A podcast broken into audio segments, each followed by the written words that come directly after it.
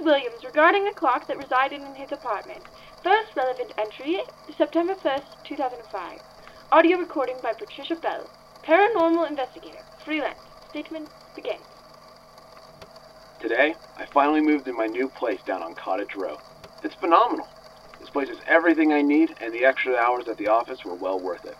The landlady let me know there's an old clock left by the owners, and that was mine to keep.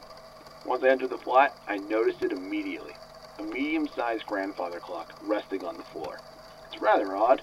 Uh, it has two number flats resting at 30.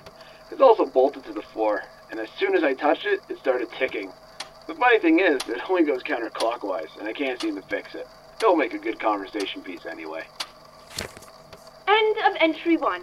Entry 2, September 10th, 2005.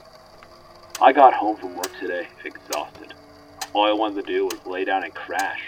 However, the three cups of coffee coursing through my system wouldn't allow that, so I settled down for a relaxing read in my living room.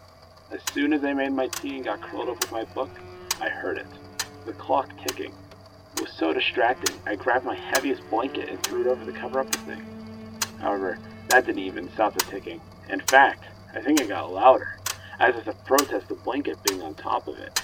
This clock is so odd, ticking down the days one by one with each number panel getting closer to zero. Anyways, I was too tired to try and figure it out, so I went to my room to sleep. End of entry 2. Entry 3, September 27th, 2005. I am tired of this clock. The ticking is so loud, I can hear it in my bedroom. I come home each day and I'm greeted by this clock's insistent ticking. Tick tock, tick tock is all I hear when I lay my head down to rest. I've even put music on to drown out the sound, but something about that ticking is cutting through the music. It feels as if it's penetrating into my soul. I plan on removing that clock very soon. End of entry 3. Entry 4, September 30th, 2005. I can't take it anymore. I went to work today, and all I hear in the back of my mind is tick, tick, tick. It's been following me everywhere. I can't seem to escape it. I haven't had peace and quiet for three days now.